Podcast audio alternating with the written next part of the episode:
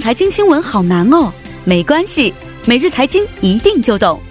带给你最简单、最有价值的财经资讯。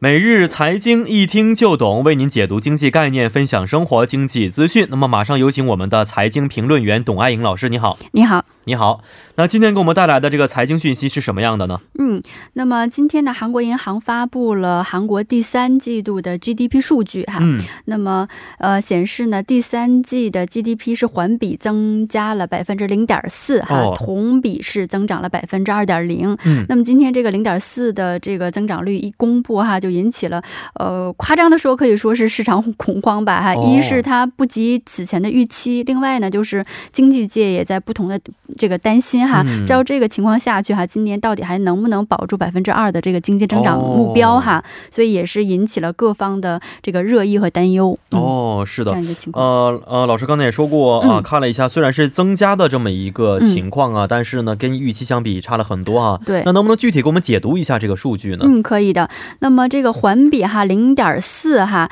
呃，这个呃之前那个市场预期是环比增长百分之零点六哈。那么这个主要原因呢，主要是来自于这个内需的不景气。呃嗯那么所谓内需呢，就主要包括投资和消费两个方面。我们说这个出口是从一二季度以来就一直是处于一个这个低迷的状态。哦哎那么第三季度呢，因为这个建设投资这一项也是出乎意料的哈，表现的非常低迷，所以是拉低了整个这个呃经济的增长率哈。嗯那么建设投资呢，主要包括像我们所熟熟知的这个房地产呀哈，这些工厂啊、物流仓库的建设，然后也包括一些什么这个大坝呀、桥梁啊这哦种这个基础设施的嗯呃建设。啊嗯嗯嗯那么我们发现，这个建设投资呢，三季度是环比是下滑了百分之五点二哈。哦嗯，那么设备投资呢，同样是表现的也非常低迷。嗯由于这个，个投资的减少呢，它对这个就业和消费哈也产生了很大的程度的负面影响，嗯因为企业这个投资减少就会减少这个工作岗位，是是那么就业受到影响呢，家庭的这个消费余力也会嗯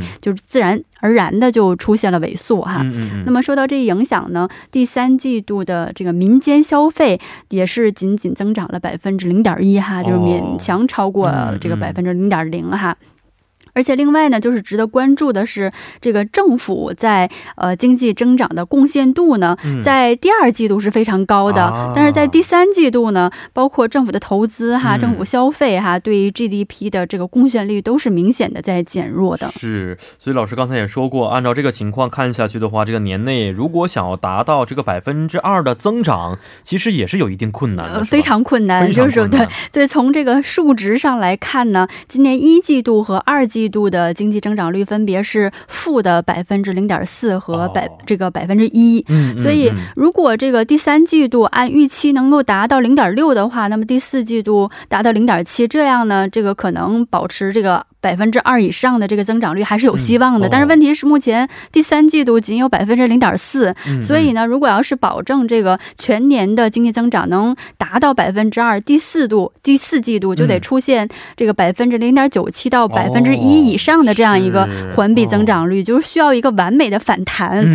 嗯嗯所以目前这个情况，看这个反弹，这难度就没错嗯就比较大了。所以是是是我们看到今天今天这个央行行长呢，在发布会上他也说哈，说今年百分之二的增长率，目前看来是很难实现的。嗯嗯但是呢，呃，第四季度，嗯，政府还会就是不断的努力吧，哈、嗯所以仍然还是有很多呃变数这个存在哈，还是需要持续的关注。嗯嗯嗯但是这个政府方面的发言还是带有乐观的因素了哈。哦啊但是民间的机构呢，就是比政府方面就更加悲观了哈，就是有的是认为，就是说今年的增长率哈就不可能达到百分之二，能达到百分之一点九或者百分之嗯嗯嗯呃一点八哈就已经很不错了。没错，嗯是，嗯，其实呃，稍微懂得一些这个经济概念的朋友啊，可嗯能看了一些新闻之后，发现有这么一种说法，说百分之二好像是韩国经济增长的一个马奇诺防线啊。对这种说法您怎么看待呢？就是说，呃，百分之二的增长率已经成为目前国民和政府的一个心理上的支持的嗯一个一个嗯一个一条线了哈。哦就是说，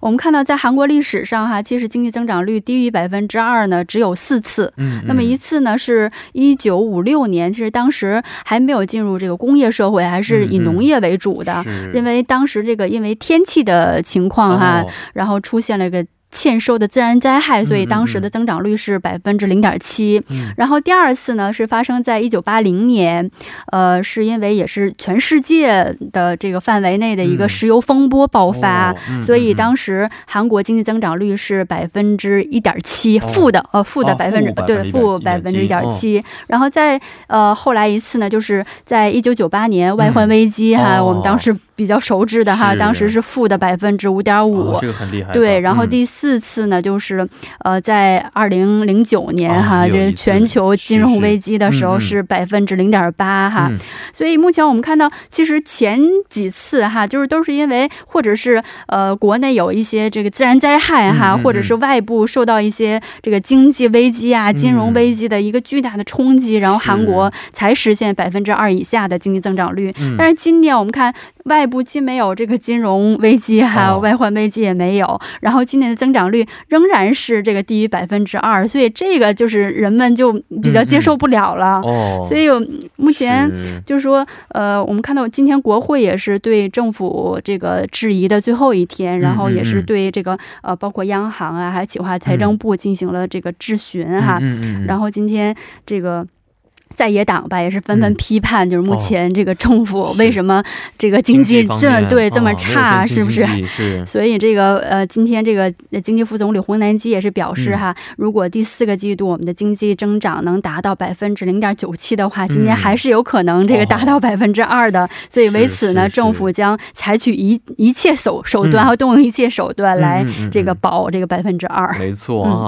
啊，啊、看来这个政府将会在第四季度啊、出台很多的一些刺激经济的一些政策嗯啊。嗯嗯。那会有哪些政策上的发力点呢？嗯，其实我们看这个第三季度哈，就可嗯以发现，就刚才我们也提到，其实哦第三季度这个低增长呢，很大程度上它是受到这个政府对经济增长的这个贡献率出现了大幅下降而导致的哈。嗯嗯呃，然后我们看到，其实，在第二季度呢，就是前两个季度，就是出口。嗯，这个非常低迷，但是当时呢，政府还是投放了很多这财政去去拉动这个经济，所以嗯嗯第二季度政府在二百九十一万韩元的这个事业预算当中，就有百分之四十三是在第二季这个季度已经投入进去了。嗯啊所以呢，这个使第二季度的经济增长出现了一个一个飞跃哈哦，百分之一。嗯但是第三季度的这个支出规模就出现了明显减少哈，嗯所以我们看到这个呃，在这个百分之零点四的呃嗯第三季度的增长当中呢，政府和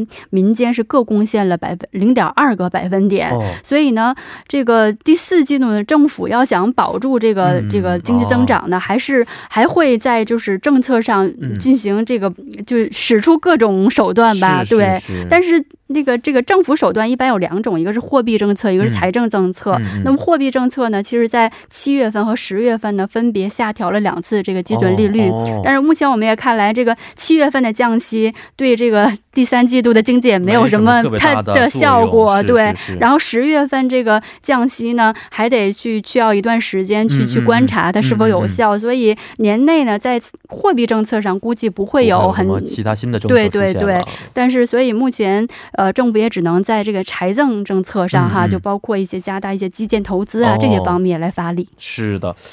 好的，我们希望这个经济啊有一些好转的态势出现哈。嗯非常感谢我们董老师，咱们明天再见。嗯，再见。嗯，再见。那接下来为您带来的是非常搭档板块。